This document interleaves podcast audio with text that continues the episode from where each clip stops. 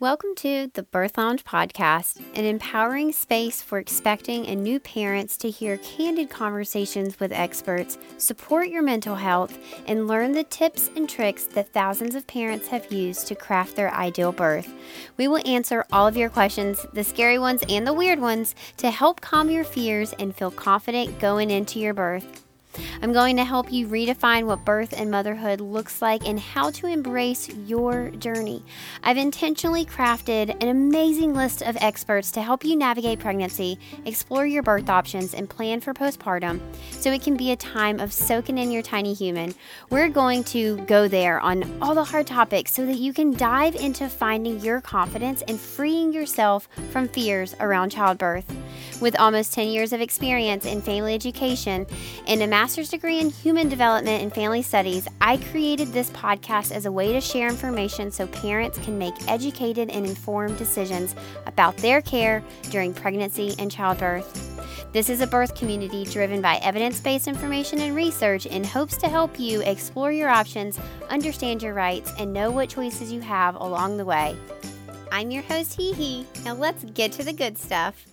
Hey y'all, welcome back to another episode of the Birth Lounge podcast. Today I'm so, so, so, so, so excited to have a conversation with someone who I have been cozying up to on Instagram. And when I met her, we were like instant friends. When we started chatting, I was like, oh my gosh, this woman is the same woman as me. Like we are the same person, we are soul sisters. Melissa Chappell, who is a certified professional midwife who attends home birth and birth center births, and also a co-owner of two birth centers. So radical wave maker out there, changing the landscape of birth, educating women on their rights to having babies, how they can have better births.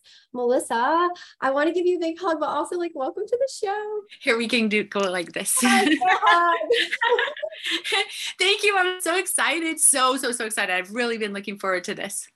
This is going to be a fun conversation. So, listeners, today we're going to be diving into the most common things that people come across in late labor, specifically about pushing. So, we're going to talk about cervical checks and posterior babies and that pushing urge. What about laboring down? These are all things that you're likely to encounter at some point in your labor. And Melissa and I want you to know how to navigate that in your birth, especially if you are navigating a hospital birth. It's going to look very different than at a home birth or a birth center birth. So we'll dive into that so that you have all the information so that you can really have an empowered birth. But first, Melissa, tell us just a little bit about yourself. You're a midwife. What does your day to day look like? Your clients, where are you? Yeah. All that jazz. So my day today is I, I'm a single mom, but I have three older kids and three grandkids, which I've gotten to be the midwife for all of them isn't that amazing? They, they, all those babies were born at my birth center, and I turned really stupid as a midwife. So I had my partner with me just in case, because you're like in grandma mode, and you're like, wait, I forgot how to be a midwife for a second. Yep. But they all came beautifully and really healthily, and so I'm very happy about that. So, so I do have three adult children, and then I have a little ten year old, little caboose baby. So my day today is like hanging out with her. I'm a single mama. I have a great boyfriend, but we don't live together. So I'm so I'm still doing like the drop off pickup all that stuff. Then i usually go to my clinic and i meet with clients and do prenatal day. I do a lot of women's health care as well in in addition to being to doing the clinical midwife piece of everything. I shouldn't say clinical because i i like to see myself as sort of like a traditional midwife and a clinical like not clinical but you know like i i mean i make sure to take good care of people with and with modern medicine and evidence that we have but i also like love to use herbs and mindfulness and meditation and exercise and hugging and loving on people you know? Like that's really where where i my heart is is just loving on families and women. So i actually started out as a childbirth educator. I taught childbirth classes for about 10 years. And then during that time, I became a doula. Then I became a doula trainer. Then I became a midwife. So, you know, kind of that trajectory that some of us do. So, so I've actually been doing this work for about 25 years. So long time. So you, how old were you 25 years ago? like, you um, know, 31. So I would have been six. That's awesome. so so I could have helped your mom give birth to one of your siblings. Oh, my god. Isn't that nuts? So that is, that's yeah, awesome. so so I have so the the thing the I think the cool piece that I can bring to these conversations is, is that I've done hundreds of births in the hospital as well as hundreds of births outside of the hospital. So I've attended nearly a, nearly a thousand births over my career and have like just had every experience you could possibly think of. I also work in Haiti regularly at a birth center there where it's super high volume and you get to see like a whole other type of culture give birth. So I've seen a lot, a lot, a lot, a lot, a lot of women give birth. So yeah, in the hospital as well as out. So I feel like I have like both components, you know, both pieces. So I uh, want to be you when I grow up. You're so nice. You're so like this is just amazing. Okay, I am stoked to be able to dig into all that wisdom that you have. So let's start at probably the number one thing that so many people want to know is my doctor says I have to have cervical exams and I don't want them. So a, I know I can decline them, but when would I maybe need a cervical exam? Are they ever helpful? Can I go my entire pregnancy and labor with zero cervical exams? Melissa, what do you say? I have this tally of all the people that get to go through their entire pregnancy, labor, birth, yeah. postpartum without ever having an exam. Not really. I don't really keep a tally, but it always makes me so happy because I feel like that's such an intimate part of a woman's body. And I do have many women in my practice who are like, please check me, do this now. And I'll say, I can tell you're progressing. I don't need to check you, but they just, it makes them feel better to know. And so, my kind of the way that I always do things is just, it's always women led, right? Always mm-hmm. women led. Mm-hmm. So, I have, I always do like I always say, you're in charge. Here's the information. You're in charge. What would you like to do? How would you like to proceed? This is my recommendation. I think that this might be a good idea. So with with I would say that for first time mommies, I do a lot more cervical checks than I do. And when I say a lot more, I mean like two or three versus, you know, like zero. In yeah, in people who have done you, you know who have who have already had babies.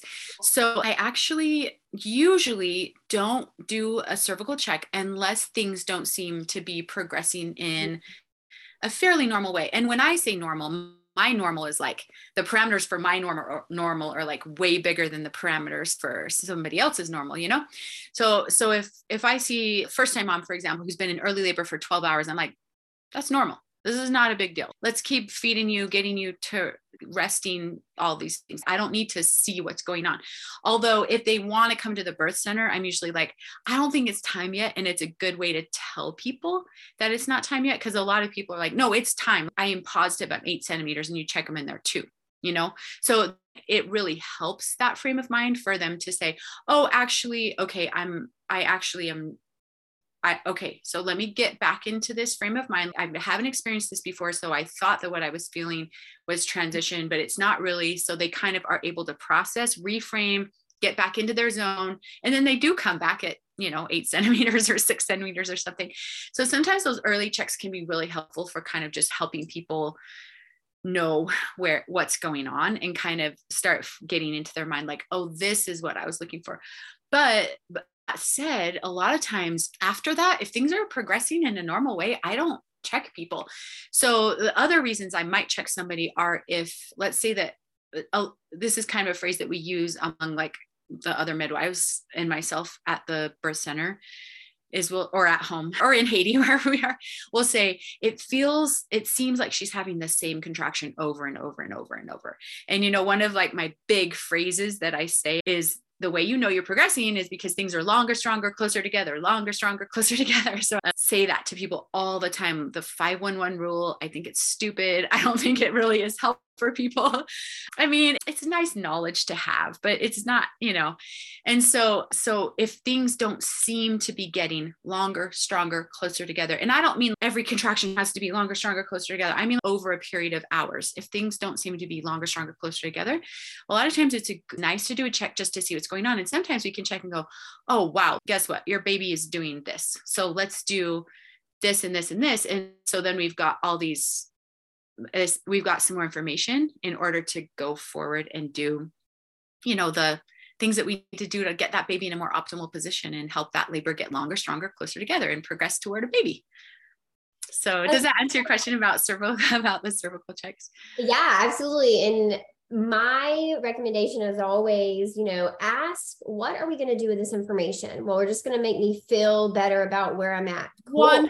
100%. Well, I'm going to get an epidural if I'm not where I think I am. Cool. We're doing something with that information. You know, having cervical exams just for the like to check the box of like yeah, we did a cervical exam is really not a great practice. The information when you're doing it to not get information, then what are you doing? You're interrupting the flow of oxytocin.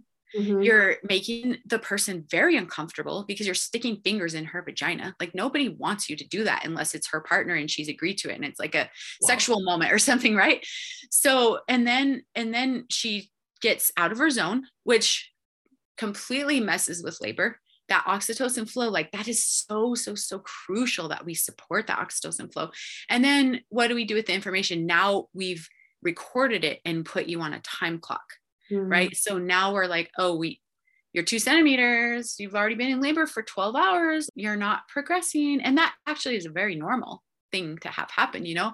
But but now you're put in the system so to speak. Also things that can come from too many cervical checks is infection and swollen cervix which yeah there's ever telling people, you know, there is a risk of these things. And also, cervical exa- exams are so subjective. They really come down to the skill of your provider and the experience oh. they've had, the size of their fingers, like just it's so much that goes into cervical exams that makes them so inaccurate. So if we're not doing them to either, you know, support your emotional or mental state or make changes in your care plan, it's really possible that they're not needed. So my question is, what if you're in the hospital having a hospital birth and your provider, whether it be a midwife, a hospital midwife, or an OBGYN, is really insisting on cervical exams. And they're just saying, we have to know where you are in labor. We have to keep up with your progress. It's hospital policy. I'm not going to make you do it now, but when I come back at the next time in two to three hours, you really need to have a cervical exam.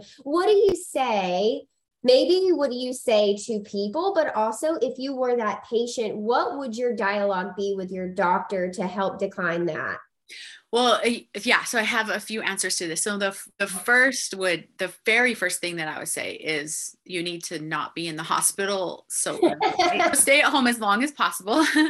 that will help a lot.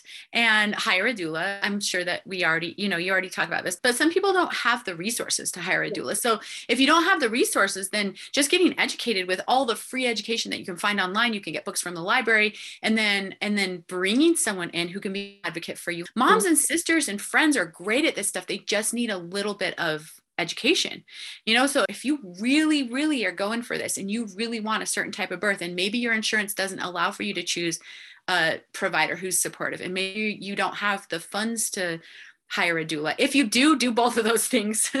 hire a good provider, make sure that other people that you know who have had the same experience that you're wanting has appreciated yeah. that provider because so many people go to their providers just because they saw online that their or their friend used that provider but their friend had a totally different experience than what they're wanting. And it's just like crazy to me. If i was going to a spa or to get my hair done or something i would look up and i would make sure that this person was good you know? I just don't understand how someone who's delivering our baby we just don't go into detail about that you know? Or go search for somebody who's really good at it. So it irks me so bad when people ask on Facebook groups, who do you go hospital? And you never ask. Also, how did your birth turn out? What if you have 75 yeah. comments and 64 of those people had C sections that were traumatic and 100 we're not their option? Like we're They're not. Like, and he was just the nicest doctor, so you should go too. I know, I know, I know. I've had many people say to me, "Well, I just really like his bedside manner," and I'm like, "But." You don't mind that he is for sure going to cut an episiotomy and that you ha- are maybe going to have a c-section? Like that's okay. But yeah no he's a really nice guy. And hey if somebody if they just want niceness and they don't care about that great it's their choice. But a lot of people don't want that extra stuff. Yeah. they don't want surgery. They yeah. don't want an episiotomy or major abdominal surgery. So yeah so that's my first recommendation My second recommendation is to hire a person or bring a support person with you. Partners are freaking amazing, right? I love partners, and I can't tell you how cool it is to see these amazing, most of the time in my practice, most of the time, the partners are men, and just to see these men come in and just be like, okay, let's do this, you know? And they're so lovely and so supportive. But there are many men who, and this isn't a bad thing, but who just don't feel safe and who don't feel comfortable. And their fear is like a lot of times it manifests in in them stepping out of the moment and so we're like hey you jerk why are you like not supporting me and really what it is is that that's their coping tool right it's to just like i need to leave this space for a minute and so it's not that they're being jerks and so it's just that they aren't able to be in that moment. Plus, they haven't seen birth. So they could be the greatest person ever and not have seen that. So I think it's so important to have a female person who has given birth, or even someone who's just a mothering figure who has not given birth can be too but just to come in and be that nurturing component. And that alone like that would enable you to stay at home longer which would enable you to get less cervical checks. So so support people not necessarily in the form of paid, support people and choosing a good provider and staying home as long as possible. Okay so let's say we've got all that in place and now we're like at the hospital. What was the what is the conversation that i would have the my conversation would be a lot of times I'll do silly stuff like I need to go to the bathroom and then I won't come out for an hour. And I'll well, unfortunately you can't lock the door at the hospital. I think they do that on purpose so nobody will accidentally pass out and and then they don't have any helpers. But just go in there and just say i'm not quite ready yet not quite ready yet not quite ready yet. And then just to always ask for more time. You know what? Let's do it in an hour. I think i would be open to one in an hour. And then an hour later, hey, are you ready for that cervical check yet? Actually, I'm feeling pretty good about how my labor is going. So I think I'll wait for another hour. I think I'll wait for another hour. So that's the conversation that I would have. And then I think there's some pre work that can be done too. And that's hard because a lot of people don't see their same provider, you know? But if you do, if you're if you know that the providers you're seeing beforehand are going to be the providers who are at your birth you're going to say hey listen this is kind of how i feel about things and i know that in some cases you need to do cervical checks and i'm totally open to that if we discuss it beforehand and that's how i talk to my clients about it i'll say hey i don't really like if they ask me about cervical checks i'll say i never do a cervical check unless i think it's there's like a medical reason why we should do one. And I will never just be like, okay, put my glove on, lay down, time for a cervical check. Like never, I would never do that. I would walk in and I'd say, here's what I think is happening. Here's the situation. Here are the risks. Here are the benefits. Here are the alternatives. What do you think? And then a lot of people are like, yeah, let's do it. I want to know what position my baby's in and stuff like that. So I think finding position of baby is really helpful because sometimes you can have, like we midwives are amazing externally checking position, right? Like we're super good at being like, there's a toe, you know? we're we're so so so so so good at that. Not not usually. I can't tell you where the toes are. Sometimes though, I'm like, no, that's literally a toe. But we're very good at like finding the back and finding the limbs and finding the head and finding the bum.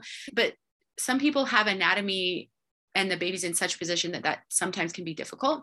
And sometimes you can have a baby that seems in that great anterior position and you're getting heart tones at the front and you can feel the back at the front and everything appears wonderful. But then when you do a cervical check you feel that like even though the body is fine the head is like a little bit crooked. And then in that case then you can say hey let's open up that side of your pelvis or let's do this and let's do this. So it's so i love what you say about if it's to get information to know how to proceed or how to move forward or what new positions we want to do let's do it.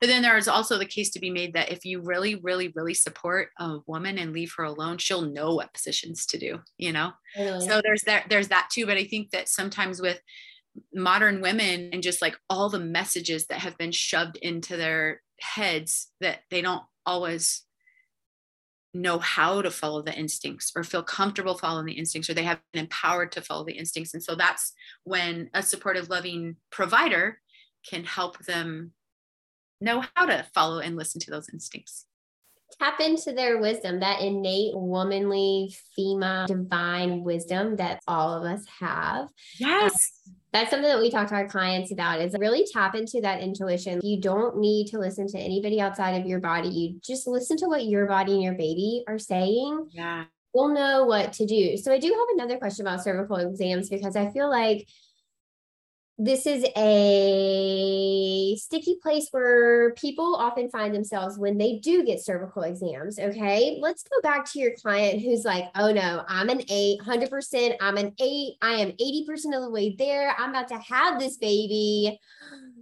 Oh my God, I am three centimeters dilated. I loved how you reframed it, but Talk to us more about that. What about listeners who find themselves in a situation where they were getting a cervical exam because it was going to give them motivation, and actually yeah. what happened is it was super disappointing, and now they feel defeated or so tired or just I can't do this for seven more centimeters. Yeah, yeah. We've been told and it's said everywhere and it's like pervasive that you're supposed to dilate on this certain trajectory and that and that it's supposed to be very regimented and yeah. and, and that is not how cervixes work. That is yeah. not how labor works. Like you could have you know the descent of the baby and the contractions and the strength of those the, that's really important and cervixes might all respond differently to those things, right? So as long as the contractions are getting longer, stronger, closer together, and you have this baby that's descending in a really good way, you could have a cervix that just like holds on, you know, for it's three Hour. centimeters, and then an hour later it goes boom. Yeah. Or you could have a cervix that maybe that person really does come in and she's three centimeters and she's three centimeters for four more hours and then she starts going a little bit more quickly. The thing I think it can be very discouraging, very, yeah. very discouraging. But I think one thing that I've noticed happens a lot is that people often, especially when they're having those long drawn out earlier labors, they will struggle somewhat with those, with mm the earlier part. And then once they get into a pattern, they're like, this is no problem. yeah. And so sometimes I'll have somebody come in and they're really struggling in early labor. And I think, oh, I don't know, how are we going to manage the rest of this labor if she's struggling so much at two or three? And then they get into labor, they get finally into this pattern where they're not just like, oh, waiting, you know, these contractions are, have been going on for hours and hours. And I'm just so frustrated. Once she starts feeling like she's in that regular pattern, she's like, I got this. And then she just like moves forward. So I think sometimes I know this is a weird thing to say, but sometimes earlier labor can be harder for people because emotionally it's harder. Sometimes when you're just like waiting, waiting, waiting, waiting. So I think acceptance is something I talk about a lot. I was on a podcast recently and she said, if you could tell ev- anybody anything about birth, what would it be? And I do a lot of work with MBSR, which is mindfulness based stress reduction. And there are a lot of Buddhist principles within that. And I use that a lot in my clinic in my clinical care with my clients and we talk a lot about acceptance you know and we can't predict the future. And this is one of the only things in the world that we can't predict the future at all. But at least we can plan we're going to do school shopping this day or i'm going to do grocery shopping this day and most of the time that works out pretty well right? But birth you just don't know. Like is your body going to be one of the bodies that has your baby in six hours or is it going to be one of those bodies that has baby in 24 to 36 hours. 40 and, hours? Yeah yeah you just had that didn't you? I think yeah. yeah we so my longest labor is 46 hours and it was a really hard labor. My hardest oh. one is, as a support person was 46 and it was hard. It is yeah. really, really hard. We've had two six day home births too where things were like off and on and off and on and it was they were just they're brutal. Sometimes they're really, really hard. hard. Yeah. Yeah. But they're also, I think it's important to note, they're also within the range of normal. Totally. You know? yeah. Nobody was ever in danger in any of these. Exactly. Exactly. Yeah. It's so good to hear like actual words that you would use with your provider. Scripts or something that our community always finds super helpful. Listeners, if you're looking for more scripts, there are more scripts in the Birth Lounge membership. There are more scripts in the Birth Lounge app month. And then both on my TikTok and my Instagram, I have a ton of scripts where I actually talk about how you can have these conversations of declining care or choosing something that is different than what your provider recommended. Because if you didn't know, that is well within your rights. Just because your doctor recommends something doesn't mean you have to choose it. So I want to circle back to something that you had said kind of at the beginning of the conversation. And I absolutely 100% 1000% cannot let it go without having a discussion about it and that is the really bad and terrible 511 rule this is based on so many different factors. How close you live to the hospital. Are you a first time, second time, third time yes. birther? Your commute, your traffic, your history of birth. If we don't have history of birth, how has this birth been? There are just so many things that we want to think about. Do you have any sort of equation that you t- tell people to consider when they think about transitioning to the hospital if they've chosen a hospital birth? Yeah, first I should say that a lot of times I'll see people have 511 and they're not even in labor. They're having early, early labor. Pre-labor. Exactly. exactly. Which, yeah. So I don't call him Braxton Hicks because Braxton Hicks was one man. Lots of people think it was two men. And and Braxton Hicks never had a contraction. So I like to call them pre-labor. My partner's last name is Warner, and we often joke that we're going to call it call them Chappell Warners. We're going to start calling them Chappell Warners. Can you like promote that for us? yeah, just- I love it. I love it. Are you having some Chappell Warners? Because she's had Chappell Warners, and I've had Chappell Warners, so we're allowed to call them that, right? so so yeah just those pre-labor contractions a lot of times can look like the 511 and i've had many first time moms say I've got 511. So what I usually say is, can you walk and talk through them? Mm-hmm. And people are all, always like, yeah, totally. No mm-hmm. problem. You know, if they're, pre- if they're the pre-labor and then are they getting longer, stronger, closer together? So sometimes those pre-labor contra- contractions can be painful and they can be pretty intense. And so sometimes people can't walk and talk through them, but are they getting longer, stronger, closer together? So I usually have people sit with them, you know, for an hour or two and almost always they'll go away. Yeah. So if you're if you're well hydrated, you take a bath, you've slept well, you've eaten mm-hmm. something because all those things can cause contractions, right? I can't tell you how many people call me on the 4th of July and go, "I'm having contractions." And I go, "Are you at a parade? Have you forgotten to drink?" yeah. They're like do, do parades cause why are you asking me that question? Do parades cause contractions? So yeah it's just yeah just from dehydration it's just electrolyte imbalance in general. So yeah so i tell people sit with it for a minute do all those things take some magnesium. If it still continues and it gets and it's getting longer stronger closer together and you can't walk or talk through contractions anymore and that doesn't mean that you're on the floor dead and dying. When i say yeah. that to people are like wait, I won't be able to walk and talk. It just means you won't want to walk and talk. You'll really have to focus. If you equate, if you kind of think about sex, a lot of people will use that as an analogy to birth, in which I think is perfect because it's very similar. When you're in the height of passion, you're not going to get up and start walking around and you're not going to talk. You're like focused.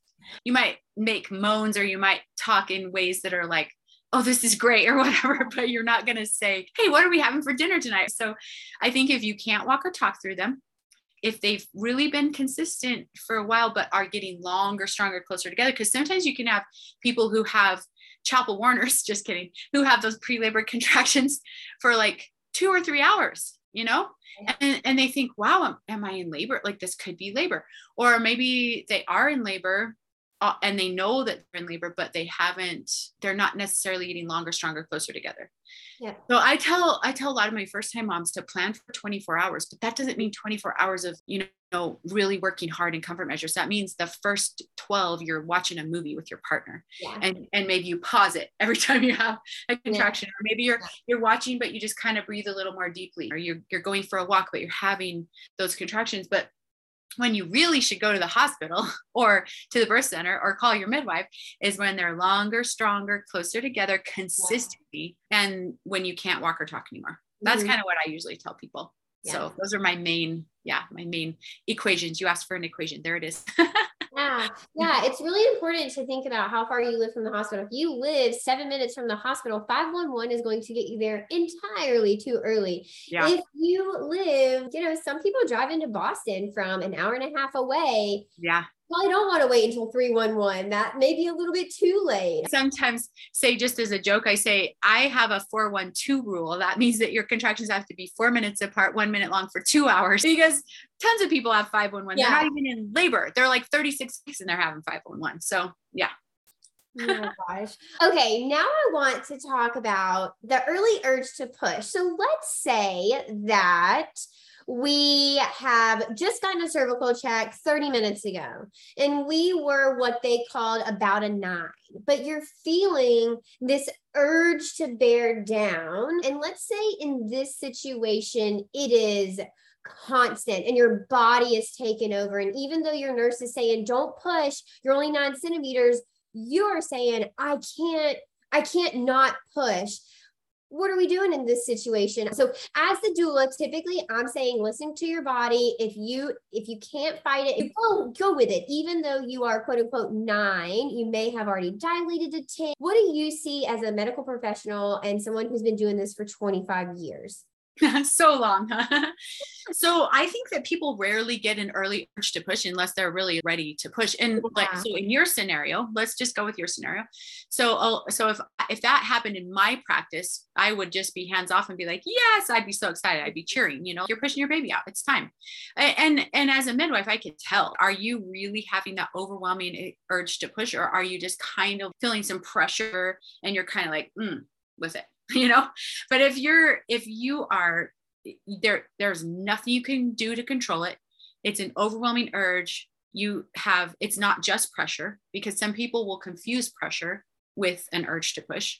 I tell people that the urge to push should feel and this doesn't happen for everybody it should feel like you're trying to like a sneeze is about to come times 100 so it's like it's like very powerful very very powerful. When people tell you not to push it is it should be like trying to hold back a sneeze times 100 so if i have someone like that in my practice obviously i'm gonna you know i'm gonna be like great we're having a baby. If at the hospital let's say because this has happened to me a lot as a doula because i used to do a lot of doula work it's kind of something that maybe you know you've got to keep on the DL.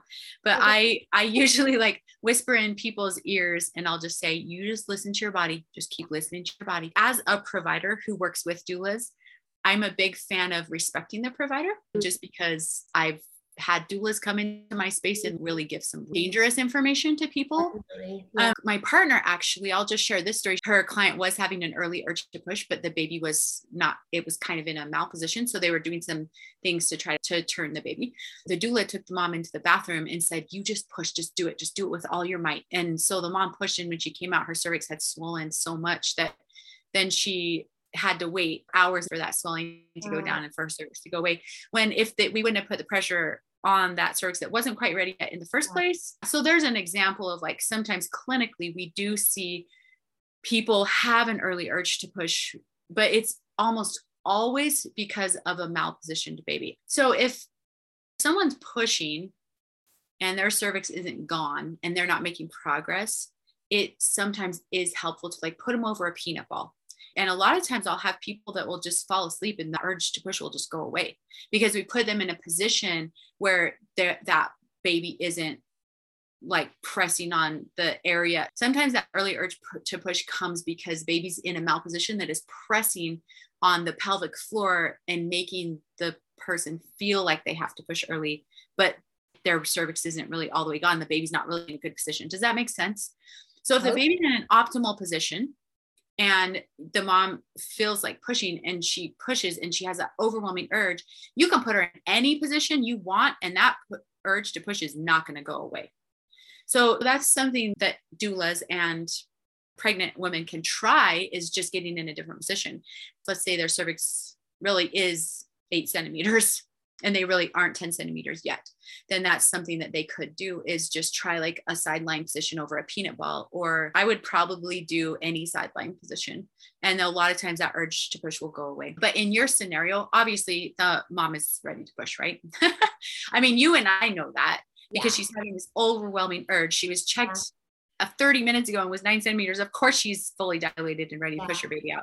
And even in some cases, like you can have people who are nine centimeters and that pushing is how they get to 10 centimeters mm-hmm, mm-hmm. right if other providers heard me say that they'd probably be mad that i said that yeah. but sometimes it's the body's way of dilating yeah. the cervix the rest of the way so in your case let's say that they checked her one minute ago and she was nine centimeters and she suddenly started feeling the urge to push like maybe she really is still nine centimeters her body's just going to go whoop. so i've had people before in my practice where i'll check them and they're like they're nine centimeters but their cervix is so soft and mushy that i'll say let's give a little push and just see what happens. And they'll give a little push and then they suddenly go, oh, like I feel the urge. And the and the cervix is gone and the baby comes out, you know? Yeah. But wow. you can also have cervixes that are really, really hard and swollen and fat. And in that case, somebody shouldn't push. If they are feeling that overwhelming urge to push, it can make it worse. And so I'm not that provider who's like, if you push, you're going to swell your cervix. I don't think that that happens hardly ever. Okay. I really, really, really believe in a woman's body, you know, and I believe that women's bodies will almost always not tell them to push early unless it's yeah. going to be okay, you know? Yeah. Melissa, okay. We're out of time for this particular episode, but listeners, Melissa's coming back for a part two in the next episode, and we're going to pick up right here. I actually want to pick up on how do you know the difference between that early, almost like false sense of pushing versus what does that overwhelming sense look like? And here is what I will leave you guys with this week. Pushing is a reflex. It is the fetal ejection reflex. So if you are having the conversation, even with an epidural, of is it time to push? Likely it's not time to push. You shouldn't have to be having a conversation and carving out time to actually like discuss whether it's time to push. It just happens. It is a reflex, and we're not going to stop it. All right, Melissa, we'll see you next week. Thank you so much for being here this week. Bye, y'all. Thank you so much for tuning in today. I truly do value this community and I love hanging out with you. If you found today's episode helpful, share it with a friend. Share it with someone who might also find this information helpful. I'd love to hear what you have to say and read your sweet words on iTunes. You can leave us a review, and this helps get this information into the hands of parents who might also benefit from hearing it. If you're interested in joining the Birth Lounge, you can go to thebirthlounge.com. Our blog is linked there. You can find all sorts of free information as well as how to get your access to the Birth Lounge. You can always hang out with me on Instagram as well at Tranquility by Hee Until then, stay educated, stay supported, stay confident.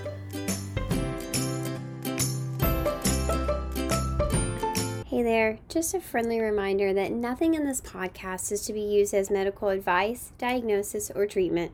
Please consult your healthcare provider with any questions or concerns you have about your health or anything discussed in this podcast. Side effects may include educated adults, informed decision making skills, and consensual care. Tranquility by Hee Hee and the Birth Lounge are not responsible for any ideal births that were created with this podcast. The birth parent deserves all the credit.